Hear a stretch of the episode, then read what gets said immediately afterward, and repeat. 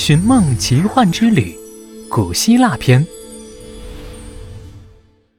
第十一集。糟糕，士兵追回来了。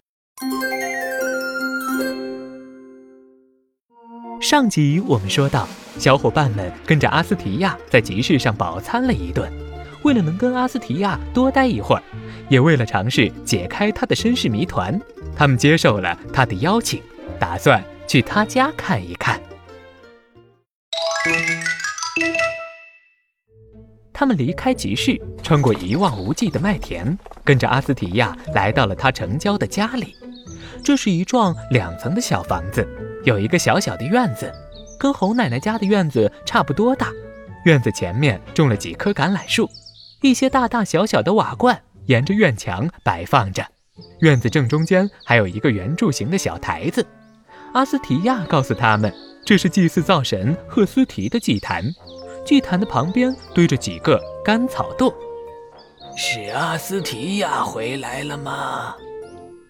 一个苍老的声音传来。从房子里颤颤巍巍地走出来一个身穿长袍的老爷爷，他的头发和胡子都已经很白了，像《西游记》里的太上老君一样。爷爷。阿斯提亚大步向前，搀扶着老人，又向他介绍：“这是我的新朋友，他们是小泼猴哼哼猪和马憨憨，还有龙小白。他们来自很远的波波城。”小知更鸟探出头来：“差点忘了，还有一只知更鸟。”阿斯提亚笑着补充道：“欢迎你们，远道而来的朋友。”老爷爷和蔼地向大家打着招呼。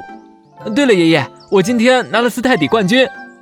阿斯提亚兴奋地说道：“那真是太好了，神保佑你，我的阿斯提亚。”老人的脸上浮现出了笑容。你和我们的祖先一样英勇，你对得起他们赐予你的名字。祖先赐予的名字。小泼猴脑海中灵光一闪：“爷爷，我能听一听您祖先的故事吗？”小泼猴觉得自己离真相越来越近了。当然了，我的朋友，先进屋吧。没等老爷爷说完，院门砰的一下被一群全副武装的士兵撞开。糟糕，他们追过来了！